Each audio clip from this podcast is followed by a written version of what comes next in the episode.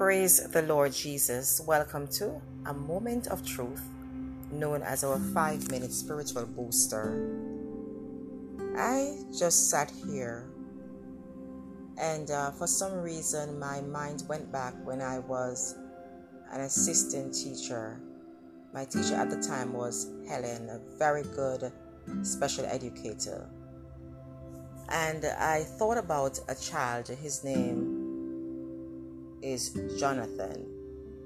Jonathan had autism, a disability.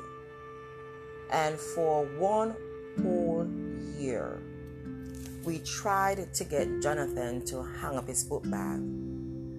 And with all the efforts, nothing worked. There were times we would place both hands at the side of his head to sort of guide him to look into the cubby, Jonathan refused. And he would get upset.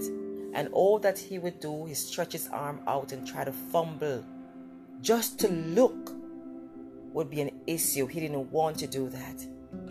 But I recall the morning that Jonathan decided to look after a whole year and he hung his book back up. Oh my, I can visualize it. There was pandemonium, there was jubilation, and at that time there were about eight adults in the room because it was a special classroom. And we clapped and we cheered. And Jonathan, he jumped, he clapped, he cheered. He was so excited. And ever since then, Jonathan never looked back. He did it exactly the way it should be done. We were so happy, and I can still feel the excitement. And as a teacher who specialized in special education, we never ever assess any child who at all on the level of others, and especially those who have a disability. And I just think, and as I look at the scripture, First Peter 2, it says, As newborn babes desire the sincere milk of the word, that he may grow thereby. And I just recall how many of us, when we started out, we were newborn babes. But the more we stayed with God, the more we stayed in the Word, the more we prayed, the more we fasted, the more we placed ourselves in good company, we grew. And I just know, as the scripture said, that heaven rejoices over one sinner that repenteth. Let me tell you something. God rejoices, Jesus rejoices when we make increments of improvements in our lives.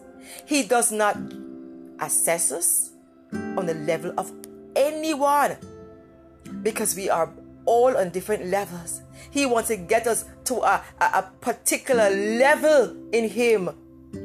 But let me tell you, wherever you are, when you make a step, heaven rejoices. It pleases the heart of God when He sees us growing day by day. Hallelujah. Someone may say one step forward, two step backward, but guess what? We get up and we go. Let me tell you, let nothing comes in your thought to cloud your mind, to let you ever believe that God is not pleased when you make increments of steps of improvement. What can you look back right now as I'm speaking and realize that where you are today is not where you were last week? And this month, where you are, is not where you were last month. Every day, there is improvement in the spirit if you stay with God. The songwriter said, When I look back over my life and I think things over, I can truly say that I have been blessed. I have a testimony.